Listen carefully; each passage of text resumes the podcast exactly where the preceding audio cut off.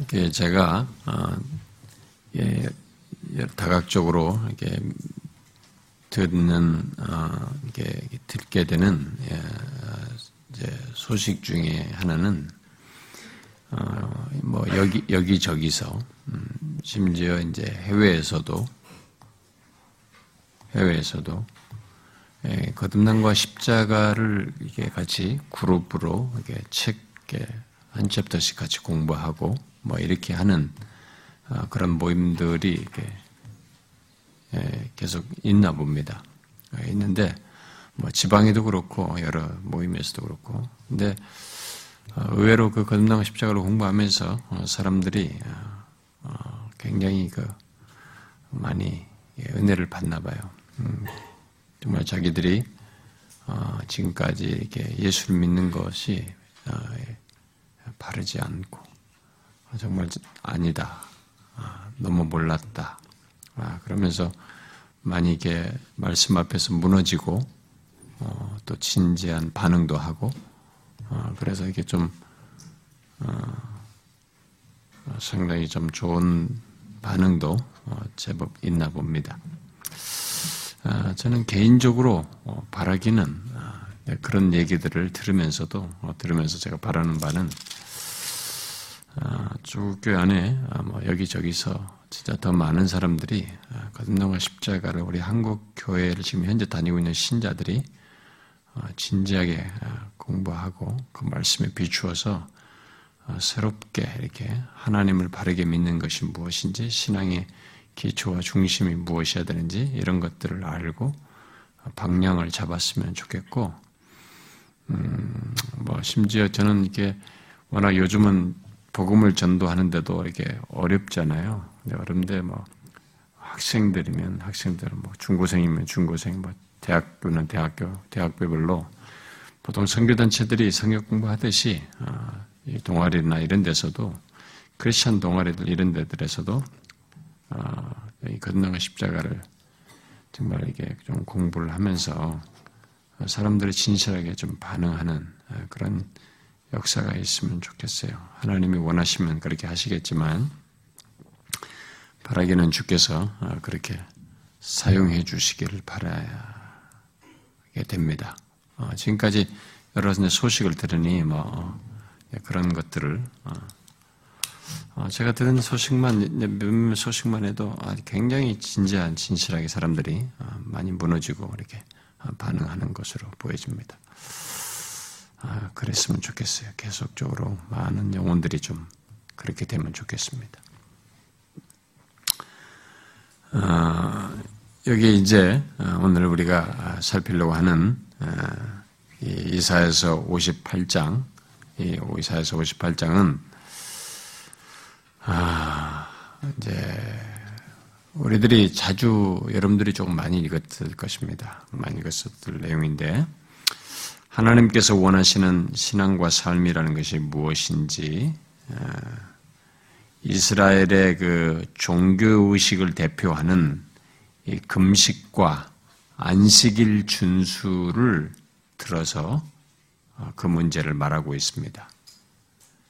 그러니까 이두 가지를 이제 이스라엘의 종교식의 어떤 대표로 말하는 이 금식과 안식일 준수를 가지고 하나님이 기뻐하시는 신앙이라는 게 뭐냐?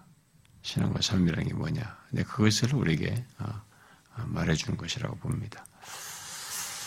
아, 그래서 이 단락을 뭐 1절부터 5절, 6절부터 12절, 13절부터 14절 이렇게 세 단락으로 어, 나누어서 보면 좋겠습니다. 먼저 1절부터 5절을 보게 되면 음, 그 이들이 하는 금식에 이들의 어, 그 종교의식으로 갖는 이 금식, 대표로 말하는 이 금식이 어떠한지, 이제 이 금식을 가지고 말하는 이들의 어, 위선적인 신앙 행위를 이렇게 잘 이렇게 말해주고 있어요. 아, 그러니까 우리가 이 내용에서 이제 1제부터 5절을 통해서 보겠지만은, 어, 신앙생활을 할 때 누구든지 계속 우리들이 이제 제기할 문제 중에 하나인데요. 나의 유익과 나의 기준을 따라서 신앙생활을 하게 되면 그것이 어떻게 되는지 예, 그런 것에 대한 케이스가 되기도 합니다. 나이과 기준을 따라서 신앙생활하는 것은 아무리 그것이 어, 종교적이고 신앙적인 열심이 있고 외적으로 완벽해도 어, 절대로 하나님이 기뻐하지 않는다라는 것입니다. 예, 그건 하나님이 기뻐하는 것이 아니고 오히려 거짓된 것이 될 수 있다라는 것을 우리가 여기서 볼 수 있습니다. 그래서 지금 하나님은 아, 여기 선지자를 통해서 그러한 이스라엘 백성들, 위선적인 이 이스라엘 백성들의 죄를 아, 주의를 끌 만한 그 모든 방법을 사용해서 음, 그들에게 그것을 밝히라고 그들의 죄를 드러내라고 들춰내라고 어, 말을 합니다. 크게 외치라. 목소를 아끼지 말고 내 목소를 나팔같이 높여서 나팔은 이게 푹 사람들 모을 때 하는 양각 나팔 같은 그런 겁니다. 뿔로 된 나팔. 그런 나팔같이 높여서 내 백성들에게 그들의 허물을 야곱의 집에 그들의 죄를 알려라. 이렇게 말씀을 하셔요. 자, 음, 선지자에게 이렇게 목소를 아끼지 말고 나팔같이 높여서 외치라고 하는 것은 보통 이런 식의 무슨 특별히 나팔가 나팔가 불러서 이렇게 어, 외치는 것은 어, 위험이 닥쳤을 때 주로 하는 일이죠. 위험이 닥쳤을 때나 전쟁, 뭐 어떤 전쟁의 전조라든가 뭐 이게 사람들을 갑자기 또 모을 때 그리고 또 온 백성들을 다 함께 모으기 위해서 하는 그런 것이죠. 그런 방식입니다. 그렇게 하는 방식을 어디에 쓰기 위해서 전쟁 위기도 아니고 뭐 그런 백성들을 뭐 어? 전체 온 백성을 모아가지고 뭐를 하려는 그런 뭐 어? 그런 것도 아닌 지금 무엇을 위해서 어, 이렇게 그런 식으로 어, 나팔같이 높여서 외치라고 하고 있습니까? 아, 죄를 드러내기 위해서요. 그들의 죄를 드러내 내기 위해서 그렇게 어, 불러라, 아, 크게 외쳐라, 나팔같이 외쳐라고 말을 하고 있습니다. 아, 여러분 쇼킹한 얘기죠.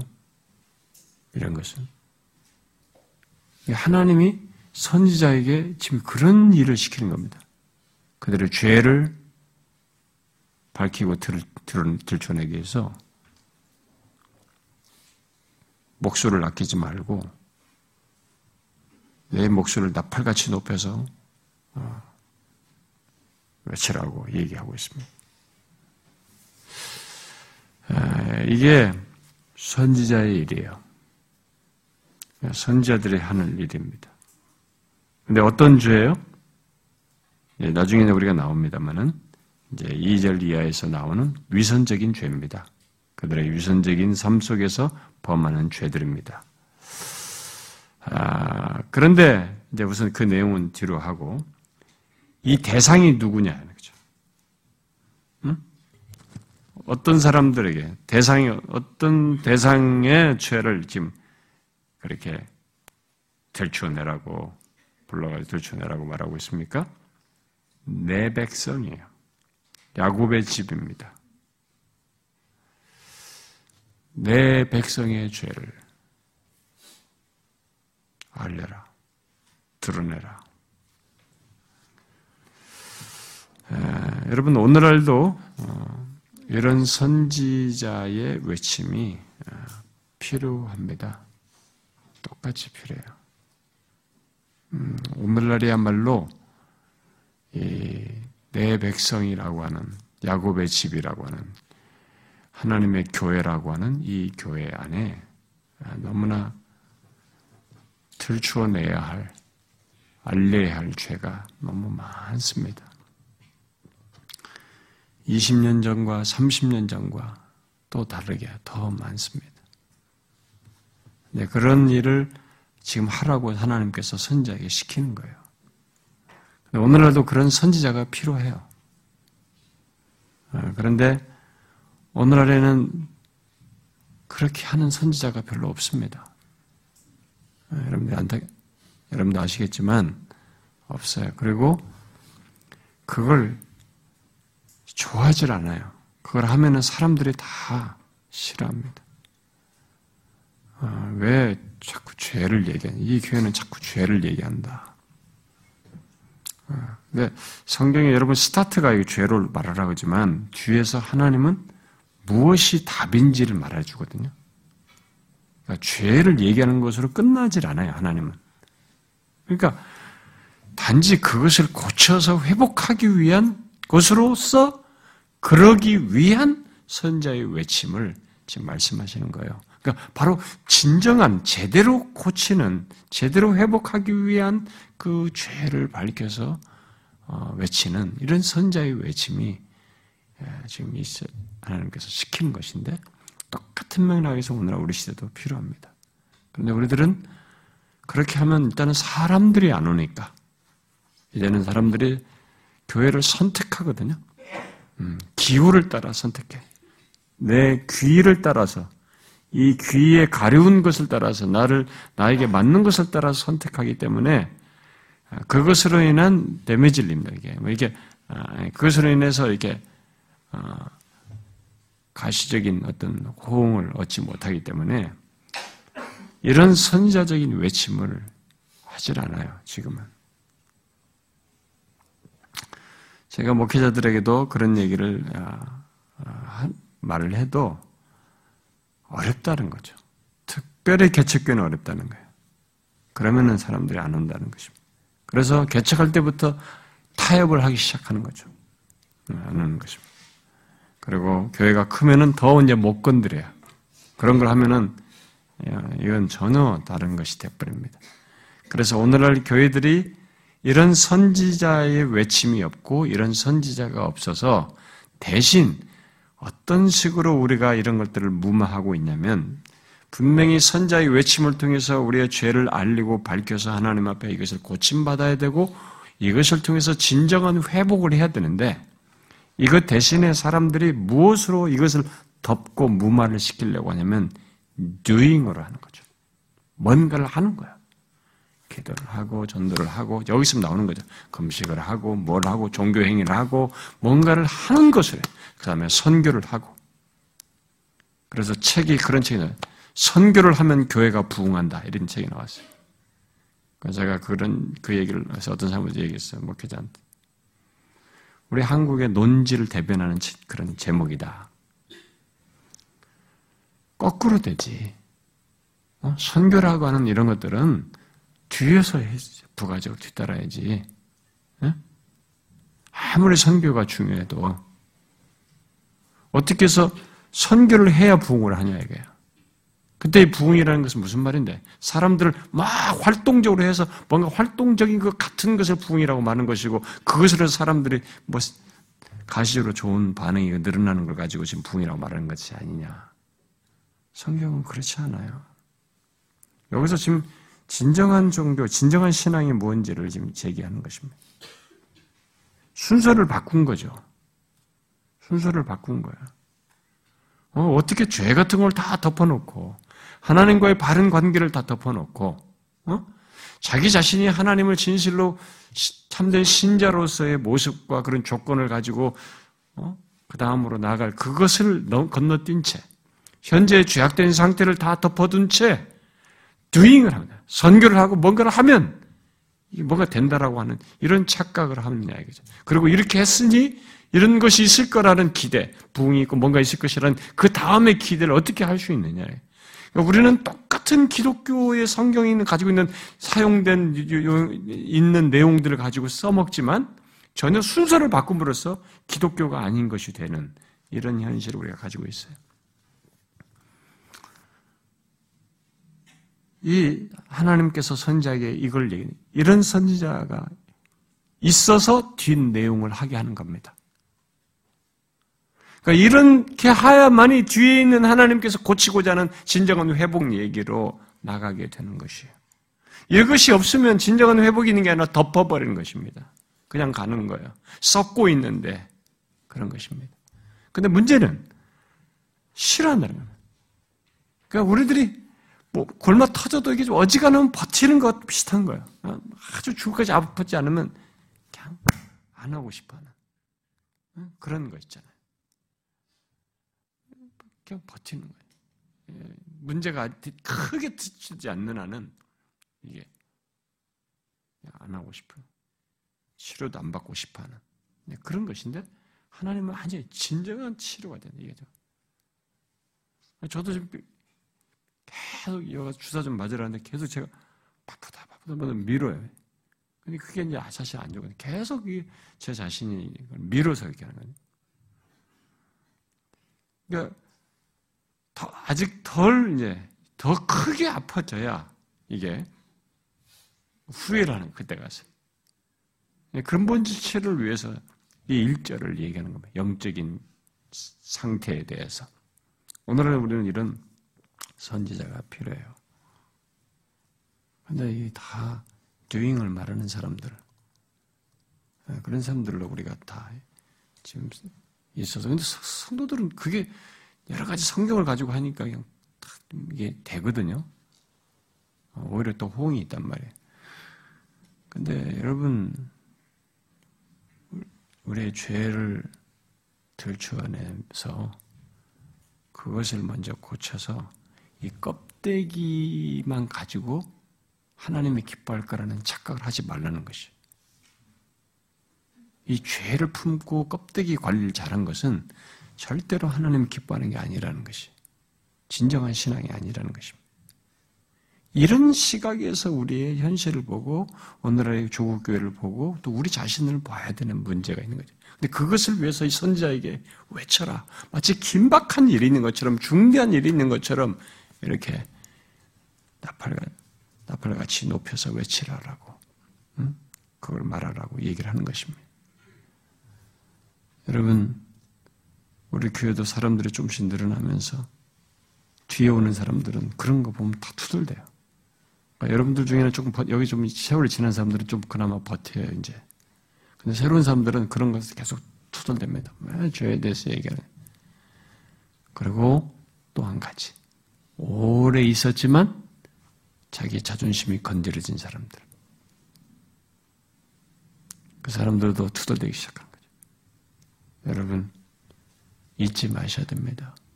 우리가 주님 앞에 갈 때까지 하나님과 나 사이 온전한 관계를 가지려면 죄는 덮는 게 아니에요. 오히려 안 덮도록 해주는 사람이 있어야 됩니다. 그런 사람이 있어야 돼요. 제가 은퇴를 하고 목사로서 어디서 지나는데 누군가가 나의 죄를 덮지 않도록 이렇게 보여주는 목사의 설교를 내가 듣는다면 저는 그 순간을 상당히 행복한 시간을 보내는 것이라고 나는 믿어요. 복된 시간을 갖는 거라고 믿어요. 그렇게 안 하니까 오히려 문제지. 그렇게 하는 게 아니에요, 여러분. 앞으로 우리 교회는 어떻게 될지 모르지만 그런 부분에서 계속 우리들도 이런 것을 지켜나가는 게 쉽지가 않거든요. 처음 온 사람들뿐만 아니라 조금 오래된 사람들도 싫어한단 말이에요. 그러면 안 돼요. 안 고치겠다는 것이지. 하나님과 바른 관계를 안 가지고 가겠다는 것이에요. 겉관리만 하고 가겠다는 것입니다. 여러분, 입 다물고 조용히 뭔가 참뭐 예배 드리고 뭐 겉으로 잘하는 거 그런데 죄가 있고 그거 소용없어요. 58장이 지금 그 얘기하는 겁니다. 소용없다. 하나님이 기뻐하지 않는다. 우리는 그 부분에서 생각을 해야 됩니다. 한번 자신을 한번 생각해 보십시오. 우리 자신들 같이 한번 생각해 봐요.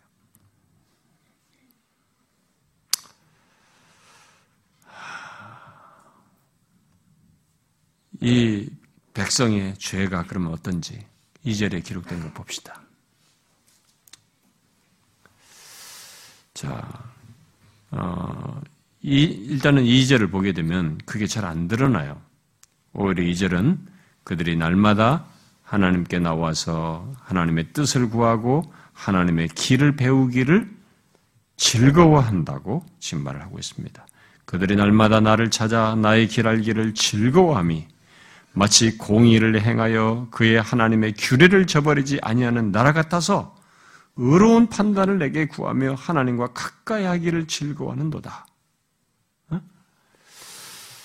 아, 이게 오늘날 말하면 매일 새벽 기도 나오고 또 매일 성경 읽고 매일 큐티하고 그러면서 묵상 묵상을 통해서 아, 이 말씀의 묵상을 통해서 어? 하나님을 찾고 또 하나님 말씀을 읽고 묵상하면서 하나님께서 말씀하시는 길, 하나님의 뜻, 하나님의 옳은 길을 알기를 힘쓰는 이런 모습을 말하는 것이라고 볼 수 있어요. 여러분, 얼마나 엄청난 얘기입니까? 매일 모든 예배도 빠지지 않고 그런 것도 있으면 매일 이렇게 항상 예배도 나오고 성경을 마치 묵상하고 매일 배울 때마다 잘 적고 이게 정리도 하고 매일 이렇게 하는 거야. 응? 이런 모습은 분명 어, 칭찬 들을 만한 모습이에요. 우리들이 칭찬할 모습이고 이상적인 신자의 모습입니다. 그렇죠? 이 2절만을 가지고 보면 어? 그렇게 하나님의 뜻을 구하고 말씀을 들려서 이렇게 하면서 의로운 판단을 하나님께 항상 구하면서 어떻게 하면 하나님과 가까이 하게 하나님과 가까이 하기를 즐거워하는 이런 모습을 외적으로 갖는다는 것은 굉장한 거잖아요. 우리 모두가 가져야 할 그런 모습이잖아요. 그런데 지금 내용상으로 흐름 속에서는 뭐가 문제가 있는 거죠. 도대체 뭐가 문제라는 겁니까? 이제 우리 뒤에 이제 뒤에 내용을 보게 될 때는 이런 모든 이절의 그런 태도가 외형이라는 거죠. 그렇게 말씀을 배우고 하나님의 말씀을 알고자 하고 뜻을 구하는 것은 다 어디까지냐면 머리에 알매제, 머리 지식 차원에서 그렇게 하는 것이죠. 머리 지식을 쌓는 것에서만 그런 태도와 열심을 내고 있다는 것입니다.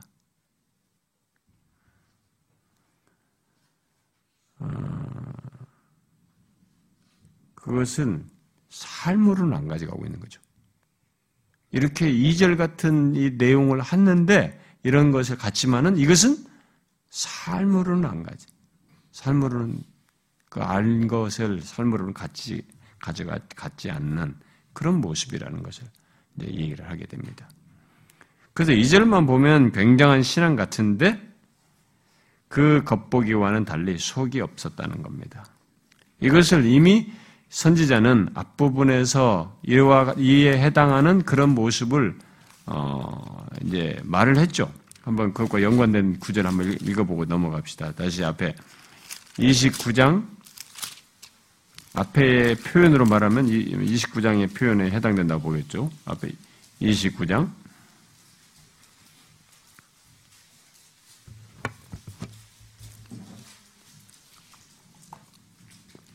13절 한번 같이 읽어봅시다. 29장 13절 시작. 주께서 이르시되 이 백성이 입으로는 나를 가까이 하며 입술로는 나를 공경하나 그들의 마음은 내게서 멀리 떠났나니 그들이 나를 경외함은 사람의 계명으로 가르침을 받았을 뿐. 이런 정도거죠. 이 말씀을 예수님께서 바리새인들에게 적용하잖아요. 그러니까 바리새인 같은 모습이죠. 그러니까 결국 위선자죠. 외식하는 거죠. 이렇게 이절 같은 얘기를 하지만은 껍데기였어요, 그게. 지식만 가지고 있었지. 삶이 없었어요. 위선했던 것입니다. 그런 맥락에서 여기만, 여기에 이 지적하는 대상들에게만 있었나? 바리새인들에게 있었고, 오늘날도 교회 안에 있는 것이죠. 지금 선지자에게 그런 죄들을 큰 소리로 외쳐서 내 백성이 그들은 죄를 들춰내라, 알래라. 라고 지금 말을 하는 것입니다. 우리는 이런 부분에 대해서 어, 생각을 해야 됩니다. 제가 항상 얘기지만 이런 위선에 대한 얘기가 꺼내면은 당장 저 같은 목사부터 사역자부터 걸려요. 저 같은 사람부터 크게 예, 걸리는 위선 문제. 정말 두려운 얘기죠. 네, 하나님은 아, 얘기하십니다. 그것을 용납하지 기뻐하지 않는다는 것을 여기서 분명히 말씀하셔요. 자, 그런데 아, 여기서 지금 이런 이절의 모습을 가진 이 사람들이 어, 지금 3절 이 상반절에 보니까 어, 더큰 그, 더 큰 문제가 이들에게 있어요. 더 큰 문제가 그들의 생각과 주장에서 이렇게 드러나는 것을 보게 됩니다. 뭐예요? 이 사람들이 금식을 하며 예, 모든 수고와 정성을 다 하는데 나름 금식을 하면서 그런 것을 하는데 하나님께서 아무런 응답을 해주지 않는 것에 대해서 이들이 의아해하면서 문제제기를 합니다. 이절 같은 모습을 가졌고 또 우리가 금식하면서 하나님 앞에 했던 거죠. 그런데 금식하되 어찌하여 주께서 보지 아니하시며 우리가 마음을 괴롭게 하되 어찌하여 주께서 알아주지 아니하시나이까 이렇게 하나님 앞에 말을 하면 의아해. 왜 응답을 해주지 않는가? 의아해합니다.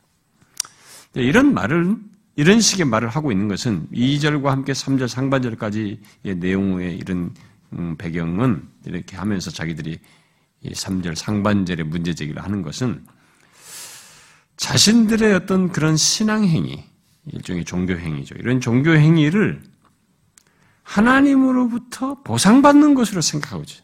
지금 하나님으로부터 뭔가를 얻기 위해서, 보상받기 위해서 이런 것을 하고 있었다는 것을 우리에게 시사해 줍니다. 아, 기독교 신앙에서 어, 굉장히 별 차이가 없는 것이지만 그 외면상으로는 별로 비슷해 보이지만 이것은 성경이 말한 기독교 신앙이 아니에요. 그러나 오늘날 교회 안에는 이런 신앙이 아, 상당히 인정받아요. 열심히 뭔가 막 기도도 하든 범식을 하든 뭔가 뭘 하든 간에 이절 같은 모습을 취하든 뭔가 신앙적인 외형을 열심히 하면서 이걸 하니까 하나님께서 이렇게 했으니까 여기에 마땅히 이렇게 하셔야 됩니다.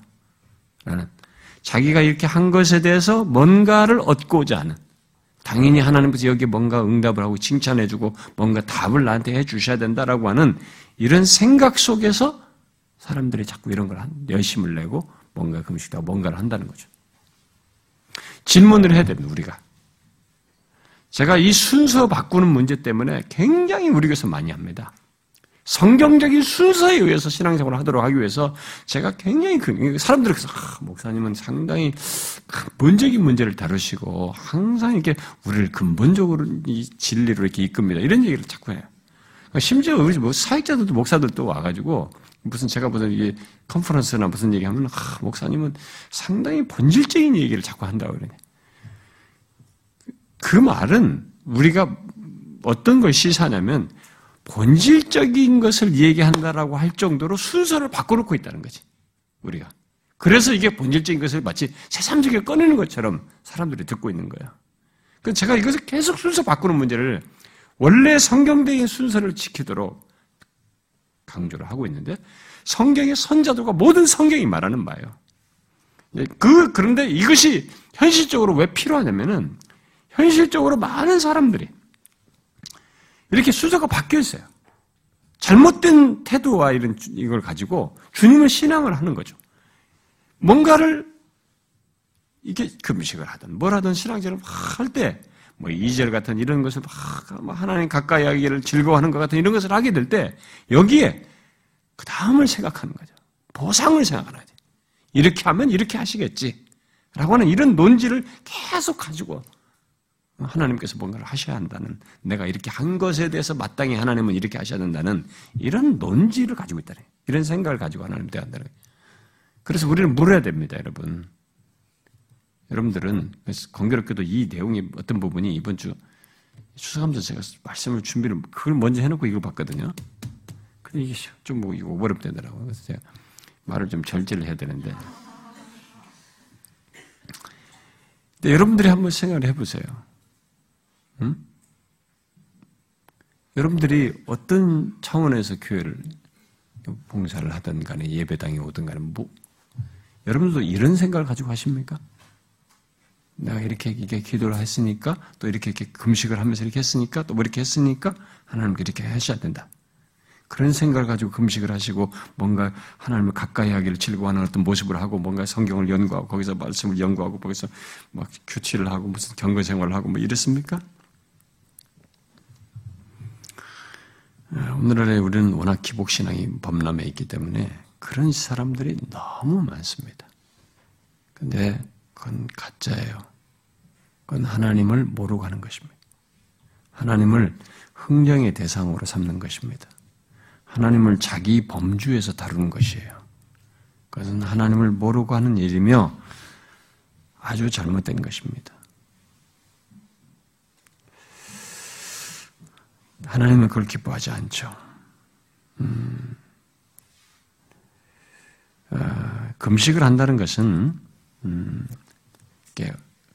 나의 생명을 유지하기 위한 음식을 먹는 유지하기 위해서 생명 음식을 먹는데 생명을 유지하는 그 음식을 끊음으로써 내 생명을 위협하는 그런 굶주림을 통해서 내 삶을 내놓는다, 내놓는다고 하는 어떤 상징적인 의미가 있어요. 거기에.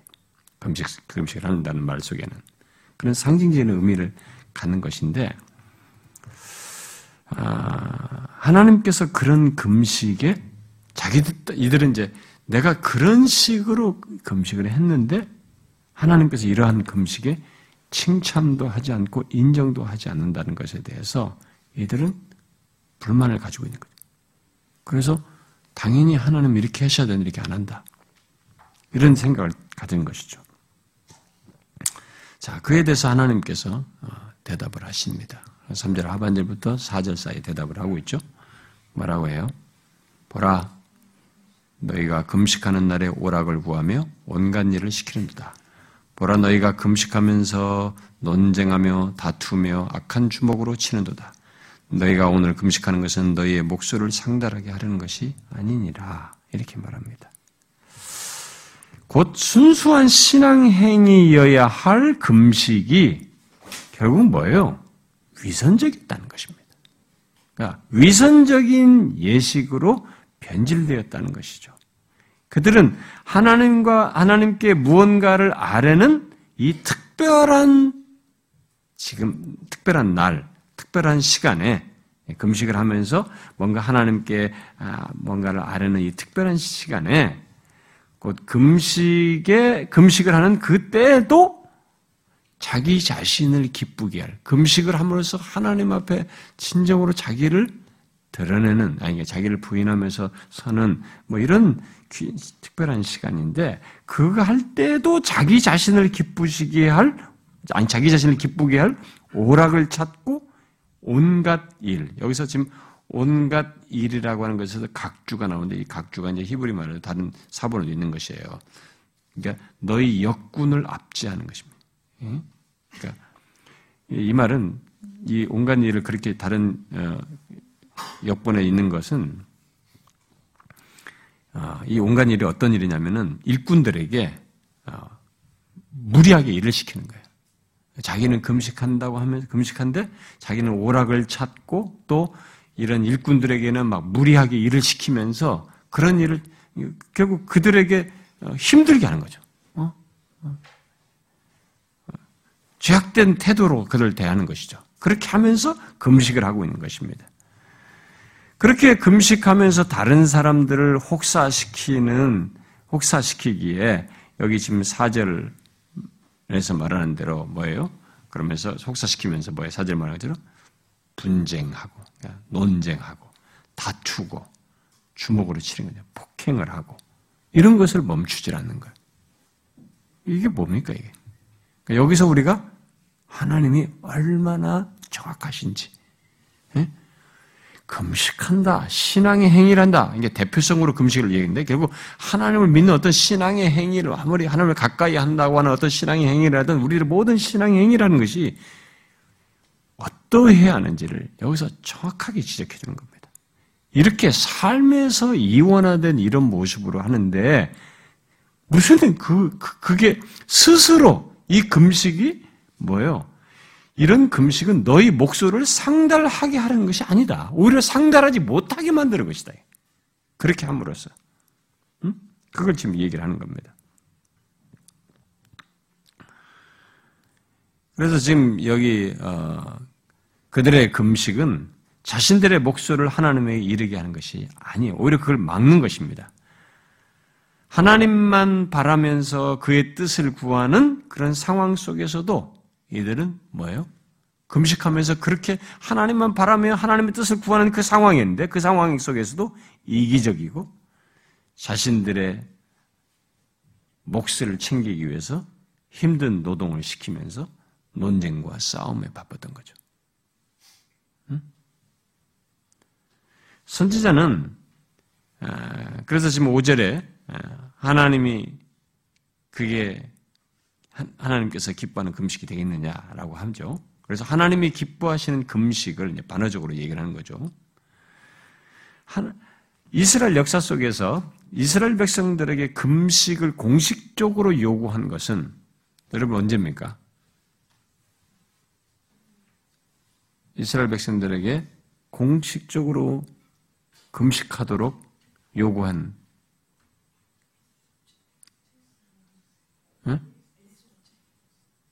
예?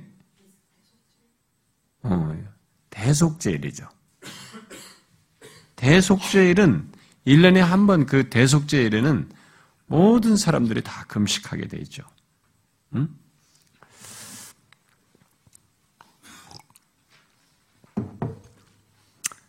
아, 근데 그날은 백성들이 모두 자신들의 죄의 심각성을 자각하고 또 죄, 자신들의 죄를 생각해요.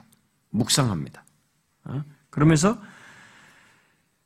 아, 여기 지금 이 5절에 말한 것처럼 자기의 마음을 괴롭게 하는 날로 삼는 것이 그날은 그렇게 자신들의 죄를 자각하면서 그야말로 사람이 자기의 마음을 괴롭게 하는 그 날이에요. 그 대속제일은. 그러니까 금식에는, 금식할 때는 이제 바로 그런 의미를 내포했던 것이죠. 그들이 전체적으로 온 백성이 하는 금식의 날은 바로 그런 내용을 담고 있어야 되는데, 금식이라는 바로 그런 성격을 담고 있어야 되는데, 결국 이, 그 날은 그렇게 하면서 자기를 크게 부인하는 거죠. 그렇게 하면서 자기를 부인하는 날인 것이에요. 그런데 그저 금식하는 것으로 그러니까 여기 외적으로 금식하는 것으로 하나님을 조정. 여기 보니까 뭐, 뭐 머리를 그의 머리를 갈대같이 막 숙이고 굵은 배와 죄를 펴는 거 이게 금식할 때 하는 외형 아니겠어요? 이렇게 금식하는 이런 외형을 하는 것으로 하나님을 조종을 하려고 하는 거죠. 이렇게 했으니까 뭘 하기를 바라는 이런 태도를 취했던 것입니다. 아, 이미 그 우리가 앞장에서 봤잖아요. 어, 이 57장에서 어, 말했듯이 하나님께서 어, 그 정말 기뻐하실 그런 진실한 금식이 되려면 그 속에 뭐가 있어야 되겠어요? 우리가 앞에서도 우리가 57장 15절에서 보았다시피 뭐가 있어야 되겠어요? 통해하는 마음이죠. 겸손한 마음이죠. 어?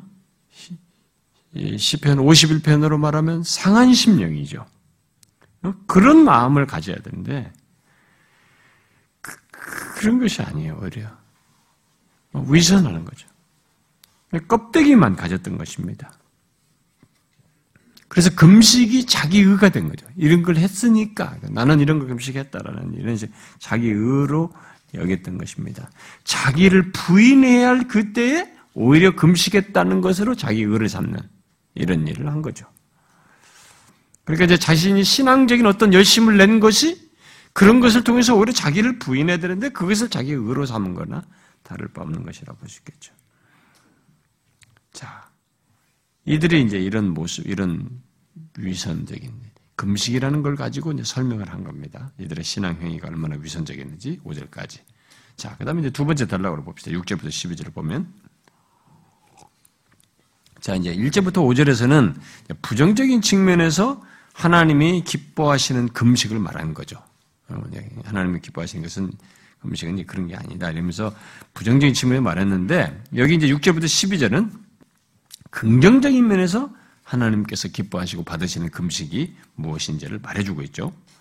자, 성경은 이 대속죄일과 또 보면은 구약에 보면 선지서들의 특별히 요엘서 같은 데 보게 되면은 어, 금식을 요구하는 그런 때가 있었어요. 그런 것이 있었어요. 그런 거 그 공식적으로 전체 백성들에게 요구하는 그런 내용 외에는 성경에 보면 모두가 자신들이 위기 상황에서 자발적으로 금식하는 것을 보게 됩니다. 성경에 보게 되면. 자, 그런데 하나님은 그런 금식에 대한 내용들이 성경에 나오지만 성경 어디에서도 금식이라고 하는 이 금식과 같은 특정한 행위 또는 이 기도 행위를 마치 더 우월하고 하나님께서 이것을 하면 다른 것보다는 다른 신앙의 행위보다는 더 선호하셔서 받으시는 뭐 이런 것으로 이렇게 강조한 적은 없어요. 성경에 보면은 그런지는 않습니다. 그래서 여기서 하나님은 이 어, 하나님께 예배하는 자의 어떤 이런 종교적인 예, 어떤 좀 특정한 신앙의 행위로서 말하는 이런 금식을 어, 기뻐하신다는 말이 아닌 그래서 사람들이 가장 선호하는 그러니까 이게 특정한 금식 같은 행위를 내가 더 기뻐한다 이런 얘기를 지금 강조하는 건 아니에요. 여기서 보면은 이 내용상 그게 아니라 지금 그런 얘기를 특정 행위로서 그들의 대표적인 어, 신앙 행위인 금식의 예를 들어서 사람들이 가장 선호하는 간구 형태, 이 금식이라는 걸 통해서 이들이 한 거죠. 사람들이 가장 선호하는 간구 형태인 이 금식을 통해서 갖는 이들의 모순점을 얘기하는 거죠. 지금 여기서. 그걸 지금 지적하는 거예요. 그래서 지금 6절과 7절에 그러면서 내가 기뻐하는 금식은 이렇게 말하죠. 그러니까 너희들이 그거 가지고 얘기를 하는 거죠. 내가 기뻐하는 금식은 흉악의 결박, 완전 모순된 것을 지적하는 거죠. 흉악의 결박을 풀어주고 멍에의 줄을 끌어주고 압제당하는 자를 자유하게 하고 모든 멍에를 꺾는 것 그것이다. 또 줄인 자에게 네 양식을 나눠주고 유리하는 빈면을 집에 들이고 헐벗은 자를 보면 입히고 또 내 골육을 피하여 스스로 숨지 아니하는 것 그것이다. 아, 그들의 그런 모순을 이런 식으로 지금 지적을 하고 있는 거죠. 이것을 바꿔 말하면 하나님이 기뻐하시는 금식은 여기 지금 6절과 7절과 같은 모순 속에서 하는 게 아니라 그런 식으로 모순된 모습 속에서 하는 금식이 아니라 오히려 6절과 7절에서 말하는 것 같은 삶과 행위를 가지, 삶과 행위를 가질 때 이 금식은 의미가 있고 그런 신앙의 행위들은 우리들의 어떤 신앙의 행위라는 것은 의미를 갖고 또 응답을 받게 된다. 하나님으로부터 호의를 얻게 되고 하나님이 기뻐하신다 라는 것을 지금 말하는 것입니다. 그래서 신앙의 행위와 함, 에, 그런 신앙의 행위와 함께 삶 여기서 보니까 이웃과 관련된 주로 삶을 얘기하는데 이웃에 대해서 결국 하나님의 말씀을 따라서 어, 따르는 가운데 억압 하지 아니하고 억압당하는 자들을 돌아보고 배고픈 자를 돌아보고 어? 이런 것을 하는 것이 오히려 하나님께서 기뻐하시는 것이고 그 금식이 하나님께서 받으심직한 들으실 말 응답한 상달되는 내용이다. 이렇게 지금 얘기를 하는 것입니다. 근데 그런 것도 없이 그런 오히려 더 반대 행위를 하면서 그저 금식이라는 종교 행위를 하는 것으로 하나님의 응답을 받을 것이라고 말하는 것은 하나님을 모르고 하는 얘기다.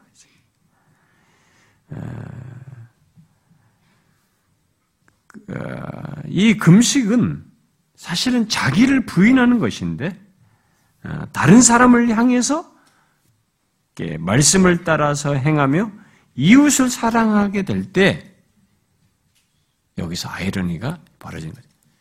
금식에서 어, 중요하게 의미를 갖는 이 자기 부인이 바로 그런 데서 구체적으로 실현된다. 행실로 드러낸다. 라는 것을 얘기하는 것이기도 합니다. 그러니까 여러분 잘 보세요. 여기 6절과 7절 같은 건 행동을 하려면 자기 부인 없이 이런 행위를 삶 속에서 실천으로 할 수 있을까요? 그냥 자선적인 행동으로만 할 수 있을까요? 진정한 의미에서 하려면은 자기 부인이 있어야 이걸 하는 거예요. 행실성, 행실적으로. 그러니까 금식도 자기 부인적이, 자기 부인의 의미가 강하단 말이에요. 그런데 그런 것이 이렇게 행실에서도 자기를 부인하여서 다른 사람을 돌아보고, 어? 내를 부인하는 하여서 돌보고 떼고 뭔가 나눠주고 돌아보는 이것을 해야 되는 거예요. 여러분 어떤 것들 하고 싶어도 저는 저도 제 자신이 부인이 안 되는 거죠. 왜냐면 제가 너무 시간이 귀하니까 내가 이 시간을 못 쓰겠다 싶어 내 시간을 안 지키려다 보니까 다른 사람한테 할 수 있는 건 내가 못 하는 거잖아요. 그러니까 내가 그런 것을 다 부인해야 이런 걸 할 수 있는 거 아니에요. 그러니까 지금 그 얘기예요. 그 자기를 부인하는 것이 금식이라는 이 종교의 행위에서만 벌어지는 것이 아니라 이것을 어디까지냐면 삶에서까지 자기 부인으로 이어지는 이 일치가 있어야 하나님이 기뻐하신다 이 말이에요. 금식을 가지고 얘기하는데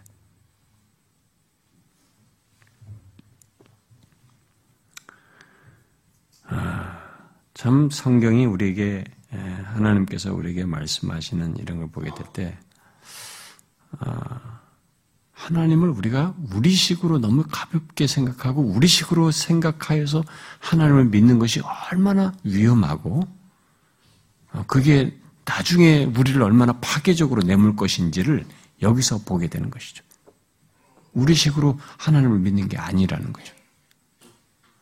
그러다가 주님 앞에 나중에 큰일 나는 거죠. 자, 그래서 이제 8절로 넘어가서 하나님은 그리하면 이렇게 말하죠. 응? 그리하면 6절과 7절처럼 그렇게 하면 응? 그렇게 하나님이 기뻐하시는 금식을 하는 금식을 이게 삶과 맞물려서 하게 하는 자는 그리하면 그런 사람들에게 응답을 약속하죠. 응답과 임재를 약속합니다. 네 가지 이미지로 응답과 축복을 약속하죠. 응? 그러니까 빛, 치유, 응? 어, 공의로 공의가 앞서 행하는 것으로, 그다음에 영광으로 하나님의 영광을 호의하는 것으로. 그러니까 빛과 치유와 인도, 그다음에 보호, 동행, 뭐 이런 내용을 어, 이 얘기를 하고 있는 것입니다. 아, 그래 보면은 그리하면은 내 빛이 새벽같이 비칠 것이고, 내 치유가 급속할 것이고, 내 공의가 내 앞에 행하고, 여호와의 영광이 내 위에 후회하다. 그렇게 금식을 하지 종교 신앙적인 행위가 삶을 같이 가지고 있을 때, 그리할 때 하나님께서 우리의 이런 것을 통해서 우리의 빛이 새벽같이 사람들에게 영향력을 드러내고 어, 비치게 되고 치유가 급속해진다. 네 치유가 급속할 거야. 이 말을 가지고 어떤 사람은 내 자신의 어떤 나, 나의 어떤 것을 치유하고 싶거든 이런 모습을 가져라 이렇게 주장을 해요. 응? 당신에게 어떤 치유가 필요합니까? 그러면은 하나님 앞에 이런 신앙의 행위를 금식을 하든 모르는 신앙 행위를 삶과 일치시키라. 그러면 놀랍도록 이 약속의 말씀대로 하나님께서 치유의 역사를 당신 안에서 드러내실 것이다. 그것도 급속히 이렇게 주장을 하는 거예요. 그리고 자신이 그렇게 6절과 7절과 행한 그 공의가 우리 내 앞에 행하는 거죠. 그러니까 하나님께서 앞을 이렇게 인도 보호하시는 거죠. 그렇게 한 것을 통해서. 그리고 여기 보니까 여호와의 영광이 내 뒤를 호위한다 이제. 하나님께서 호위하셔서 보호하셔서 이렇게 막 출애굽할 때 여호와 영광이 이스라엘 백성을 호위했던 거죠. 그리고 호위하여서 이렇게 동행하여서 이끄실 것이다. 이렇게 약속을 하고 있습니다.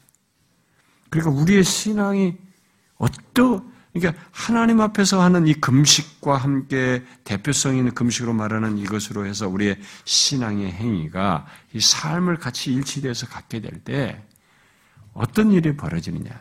아, 나만 손해 본다. 아니, 그렇지 않다는 거죠. 이 8절이 있다는 거예요. 이 8절이 있다는 것을 지금 얘기하고 있는 것입니다. 음? 그리고 하나님은 자신이 기뻐하는 금식, 그 말씀의, 말씀의 삶을 갖는 자의 그 부르짖음에 대해서 어떻게 구절에 보니까 응답하겠다. 네가 부르질 때 나 여호와가 응답하겠고 네가 부르질 때 내가 여기 있다.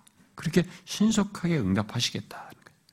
그런 사람의 간구에 대해서 내가 그렇게 신속하게 응답하겠다 라고 말을 하고 있습니다. 놀라운 약속이죠. 여기 9절 상반절까지. 자, 그러고 나서 9절 하반절과 10절에서 다시 그것도 모자라서 앞에 있는 내용들을 가지고 엮어서 다시 강조합니다. 뭐예요? 죄악을 버리고 다른 사람을 돌아보며 그렇게 섬기는 자. 그런 신앙 행위를 삶 속에서 같이 어, 일치되게 하는 그 사람에 대해서 뭐예요?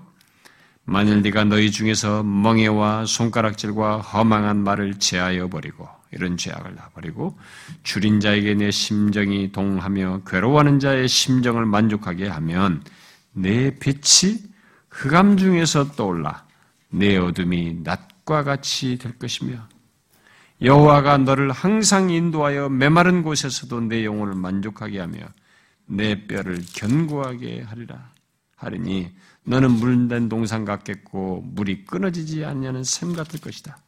자 여기서 똑같은 얘기를 다시 이제 반복해서 9절 하반절부터 10절, 11절로 요약을 하는, 정리하는데, 이렇게 이제 9절 하반절부터 10절 상반절까 이렇게, 이렇게 하면, 하나님 앞에서 그런 신앙의 행위를 일치돼서 하고 또 금식을 할 때도 금식하면서 이 외적인 이 종교 행위로서만 자기 부인하는 것이 아니라 실제로 삶에서도 이런 자기 부인에 해당하는 그 삶을 하게 되면 뭐예요?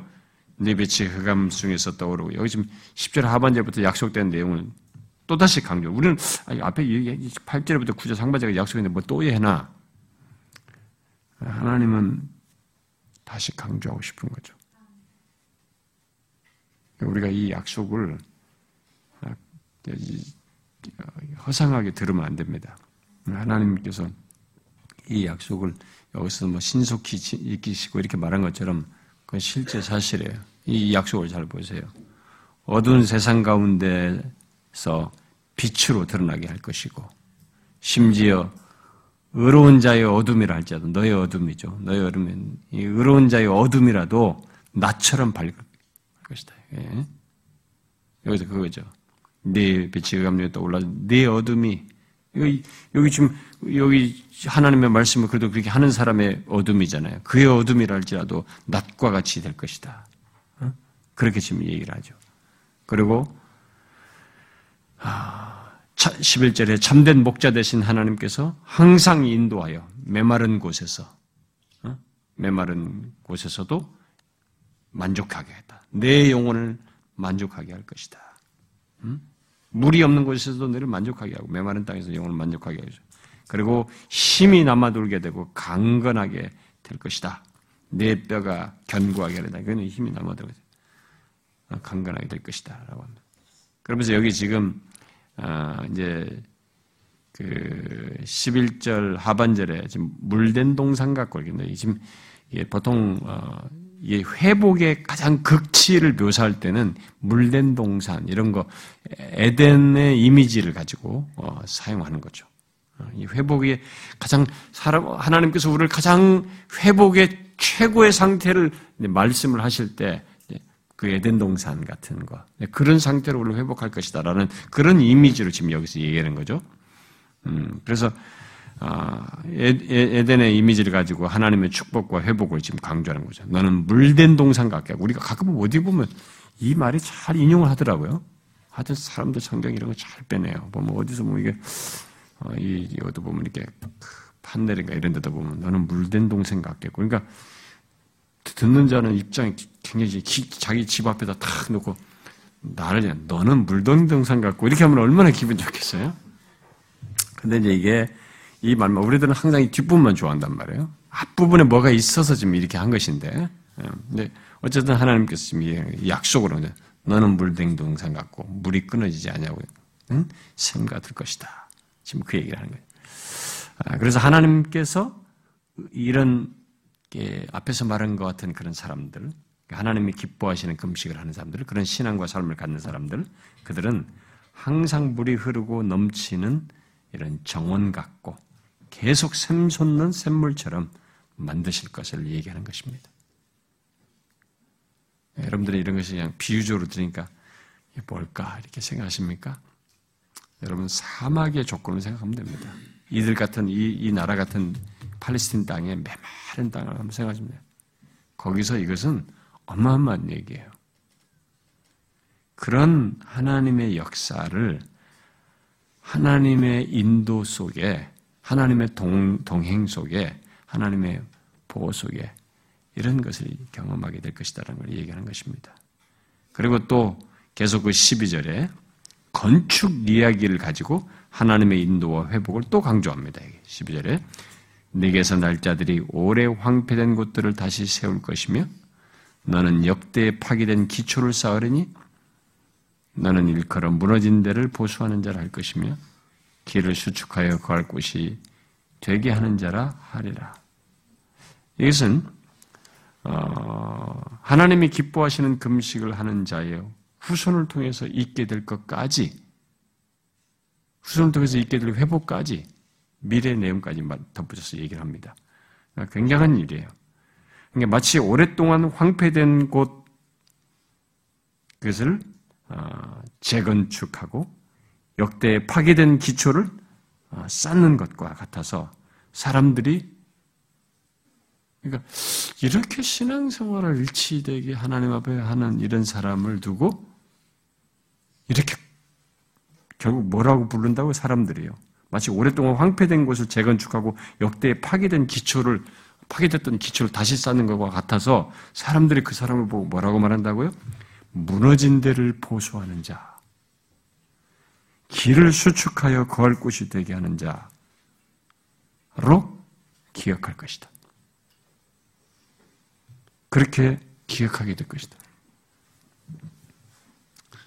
여러분, 이 말씀이 너무 사실 아니에요? 잘 생각해 봐요. 여러분, 오늘도 교회 다니지만 두드러지게 어떤 사람이 하나님을 향해서 신앙행위가 막 진실합니다. 여기서 금식으로 나왔지만 2절, 2절과 3절 금식까지 맞물려서 그렇게 하나님을 가까이 하려는 외형을 다 신앙적인 모든 그런 걸 하여 봉사를 하든 섬김을 하든 직분을 감당하든 뭐든지 하나님 앞에 진실합니다. 죄악을 끼거나 사욕이나 이런 것들이 없어요. 항상 하나님 앞에 씨름하며 부족한 대로 씨름하면서 하나님 앞에서 이렇게 해요. 그런데 그렇게 하면서도 삶에서도 그 말씀에 따라서 삶에서도 그게 있는 거예요. 어? 하나님의 말씀을 따라서 살고 옆에 다른 사람과의 관계 속에서 돌보고 이 일을 하고 감당하고 영혼들을 함께 세워나가고 이런 일을 같이 하는 거예요. 뭐 그런 사람을 보게 되면 우리가 뭐라고 말하게 됩니까? 그 사람이 여기 지금 말한 대로요. 무너진 데를 보수하는 자다. 이렇게 기억되는 거죠. 역사를 보면 그런 인물들이 많이 있었어요. 진짜로. 선교사들 중에도 우리나라도 여기서도 손양원 목사 같은 사람도 그렇죠. 주변에서 너무 드물었다고. 아, 무너진 데를 세운 사람이구나. 뭐 영국 같은 나라도 막 다 시들어 죽은, 죽었을 때, 그랬을 때 막, 뭐 이게 말씀과 함께 씨름하면서 했던 사람들, 뭐 예를 들어서 뭐 스펄전이든 간에 뭐 로존스턴 이런 사람들 보면 그들은 무너진 데를 보수하는 자였다. 역사가 딱 지나고 나니까 아 진짜 그 사람들이 보수하는 자였구나. 어? 길을 수축하여 걸 곳이 되게 하는 사람이었구나. 이게 기억이 나는 거죠. 우리 공동체에서도 마찬가지예요. 여러분들 중에서 제가 우리 저희 뭐 안수 집사 저기 권사 우리 직분자들하고 같이 공부할 때도 제가 얘기했잖아요. 어, 뒤에 후배들이 아 나도 저런 저 집사처럼 나도 저런 집사가 되고 싶다. 저런 권사가 되고 나도 저런 장로님이 되고 싶다. 그런 사람이 되려고 해야 된다 우리가 서로. 뭐 요즘은 우리가 뭐 좋은 목사님 없다 뭐 이런 얘기도 하지만 좋은 신자도 없어요 여러분. 또 비슷해요 여러분. 그럼 자기들은 생각하고 막 좋은 목사만 찾나 막 이런다고.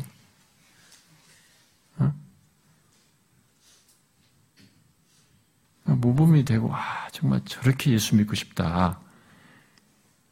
그 우리 청년들도 잘할 거 아니에요? 밑에서부터 우리 우리 어린 아이도 잘하냐? 야 우리 저 집사님처럼 나도 예수 믿고 싶다. 이렇게 되잖아요. 그 사람이 이거죠. 무너진 데를 보수하는 자죠. 그런 사람들이 돼야 되는 겁니다. 그런데 나중에 가서 그 사람은 무너진 게 아니라 뭐 있는 것도 무너뜨린 사람이다. 매 싸움질은 하고 매 교회에서 부정적인 얘기는 하고 틈만 나면 뒤에서 뒷담화는 하고 말이지. 계속 교회 비판이 나오고 누구 뭐라기나 하고 무슨 세우긴 세워 다 무너지 기초까지 다 무너졌다. 그 사람 때문에 교회 망했다. 그런 얘기 나와봐요, 여러분. 사람들 사이에서도 그렇게 됐는데 하나님 앞에 어떻게 되겠어요? 성경에 사무엘에 두고 뭐라고 말했어요? 하나님과 사람에게 칭찬 듣는 아이라고 그랬잖아요. 그게 하나님께서 우리에게 제시하는 바예요. 하나님과 사람에게 같이 칭찬을 드려야 되는 것이죠. 물론 저도 해당됩니다. 저도 분투해야 되고, 아, 저도 계속 그렇게 해야 돼요. 더 해야죠. 우리가 부족하지만 그러려고 하는 거죠. 이런 사람이 되는 거죠.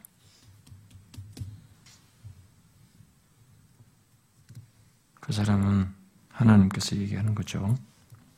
여러분, 이런 건 너무 복되지 않습니까? 아, 교회 다녀도 매 이게, 이게 안 되는 거, 무너지긴 보수하기는 그냥 힘들게 나면은 뭐가 되겠어요, 여러분? 명심해야 됩니다. 결국 이런 평가는 하나님을 속일 수가 없어요. 겉으로도 신앙적으로 열심히 하지만 삶도 같이 중심도 진심도 마음도 그래야 되는 것이죠. 어? 뒤에서 막 부정적인 건 하고 그러면 안 되는 것입니다. 그건 감출 수 없어요. 하나님은 못 속여요.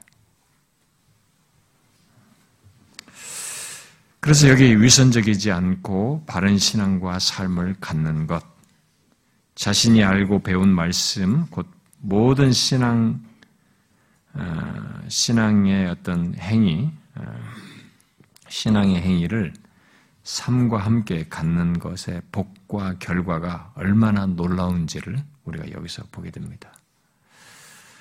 어, 후손에게까지 이어지는 하나님의 인도가 있을 것을 지금 13절에서 음, 말을 하고 있습니다. 12절에서 말을 하고 있죠. 자, 그 다음 13, 14절에 아, 이제 안식일 문제를 가지고 그 얘기를 하는데 여기 13, 뒤에 덧붙여진 13과 14절은 이스라엘의 종교 의식을 대표하는 이제 것으로 이제 금식과 함께 아, 여기서 다시 거론되는데 부정적인 말을 표현을 쓰면 부정어로 말하지만 이 부정어를 통해서 안식일을 삶과 함께 잘 지킬 때의 약속과 축복을 지금 말씀하고 있습니다. 그래서 13절에 만일 안식일에 내 발을 금하여 내 성일에 오락을 행하지 아니하고 안식일을 일컬어 즐거운 날이라 여호와의 성의를 존귀한 날이라 하여 이를 존귀하게 여기며 내 길로 행하지 아니하며 내 오락을 구하지 아니하며 사사로운 말을 하지 아니하면 이렇게 말하고 있어요. 아, 이 말은 결국 하나님의 거룩한 날인 안식일에 자신들의 일을 하지 않고 또 오락을 하지 않고 하나님의 일을 하는 즐거운 날로 여호와의 거룩한 날을 이 존귀한 날로 여기며 존귀하게 여기어서 하나님의 길로 행하고 개인적인 유익을 구하지 않고 그와 관련된 일조차도 그런 것 그런 관련된 말조차도 하지 아니하고 사사로운 말이죠. 그런 거 관련된 말조차도 하지 아니하면 이라고 하면서 얘기를 하는데 결국 이것은 뭐예요? 이렇게 앞에서 신앙 행위와 함께 그러니까 하나님이 기뻐하시는 금식자로 말하는 거죠. 신앙 행위와 함께 삶을 갖는 그런 사람은 그런 사람들이 엄격하게 이 안식일의 의미를 파악하고 하나님의 뜻대로 그 안식일을 지키려고 하는 안식일을 따를 안식일에 그 날을 보내는 이런 것을 얘기를 하는 것이죠.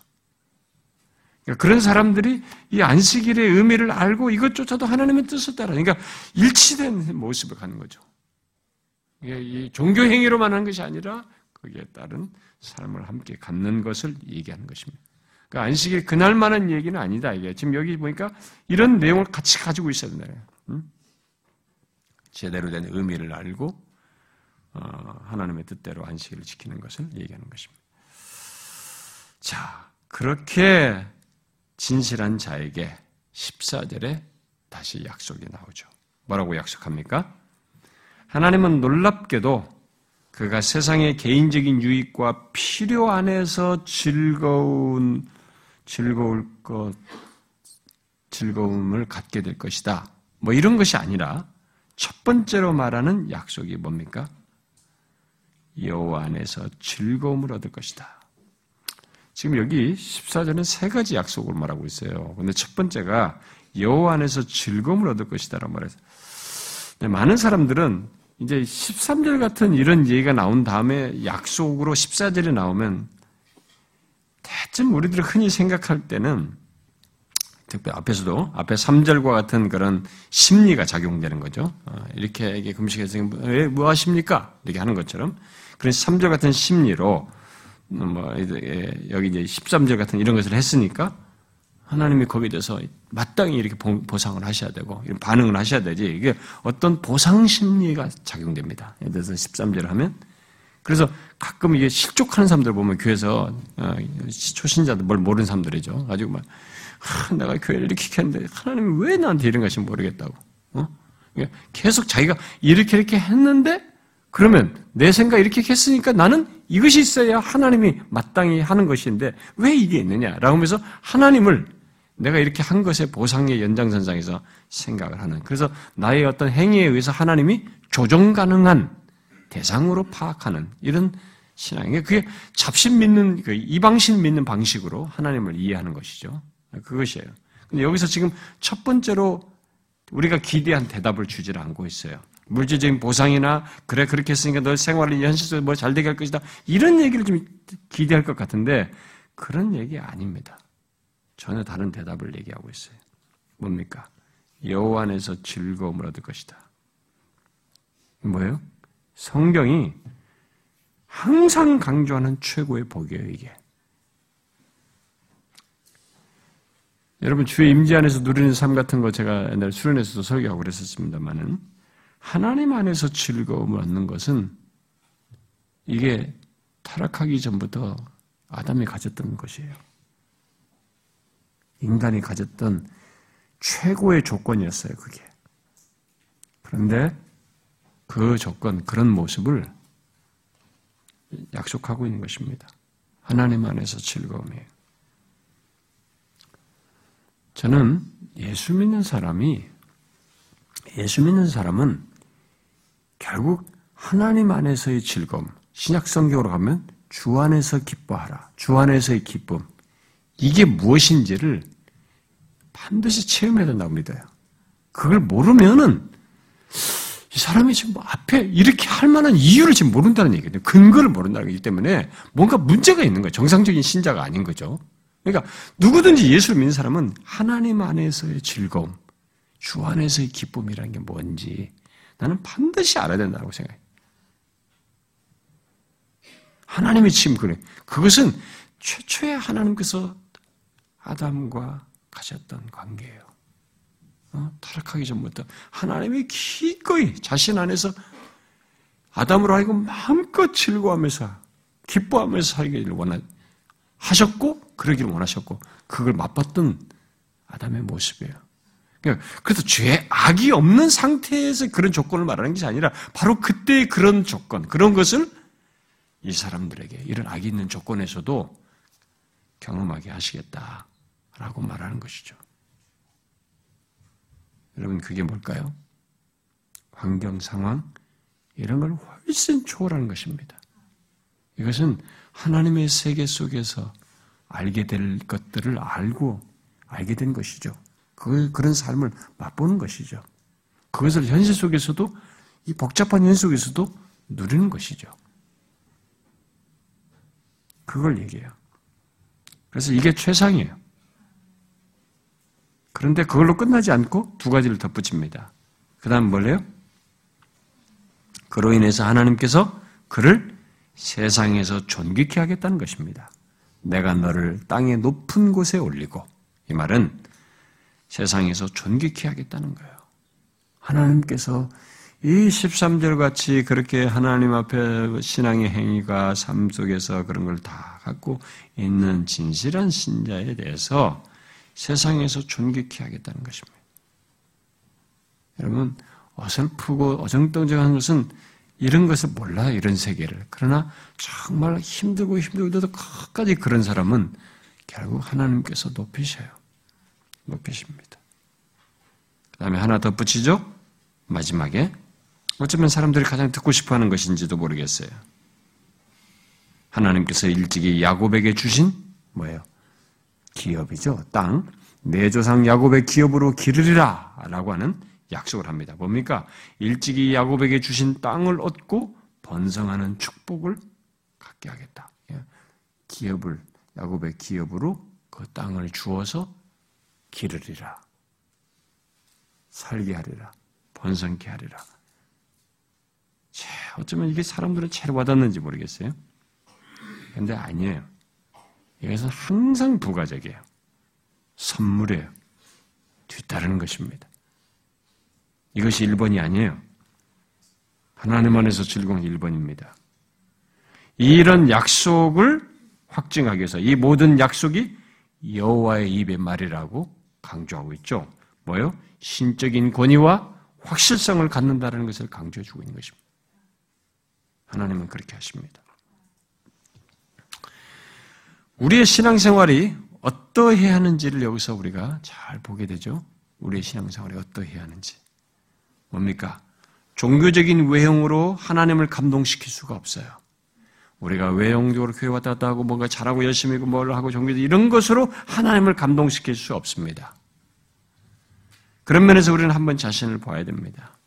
종교적인 외형을 가지고 뒤에서는 앞에 3절부터 4절에서 말하고 6절에서 7절에서 말하고 여기 13절에서 말하는 이런 것과 이래서 부정적인 내용으로서 그런 죄악들을 범하고 있다.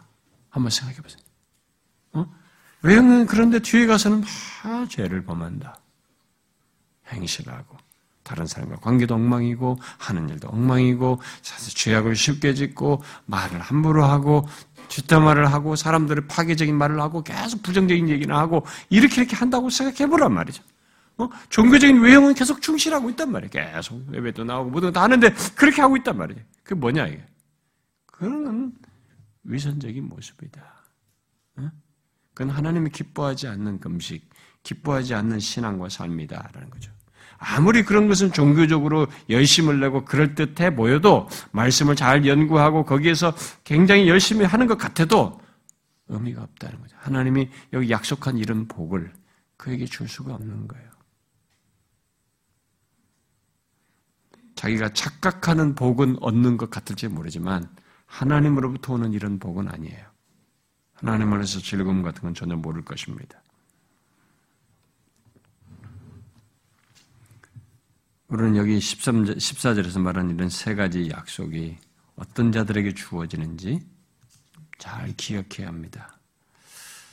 아, 우리는 참된 신앙과 삶을 여기서 어, 요청받습니다. 선자를 통해서 그 결론으로 가도록 죄를 들추어내서 밝혀서 그 삶으로 참된 신앙과 삶으로 가도록 촉구하라고 지금 말을 하고 있어요. 우리도 그래야 됩니다. 우리는 죄에 감추인 그런 죄를 묻고 외형으로 땜질하지 말고 종교적 외형 못지않게 하나님 앞에서 온전치 못한 죄를 회개하고 그런 것을 돌이켜서 참된 신앙과 삶을 된다. 종교 행위와 신앙 행위에 일치된 삶을 하나님의 말씀을 따라 사는 이것을 갖고자 해야 된다는 것입니다. 하나님은 그 자를 놓치지 않는다. 그 자를 살피신다는 것입니다. 그 자에게 여기 약속한 이런 복을 은혜를 하나님 안에서 즐거움을 갖게 하시겠다고 약속합니다. 이 여호와의 말씀을 믿으십시오. 기도합시다.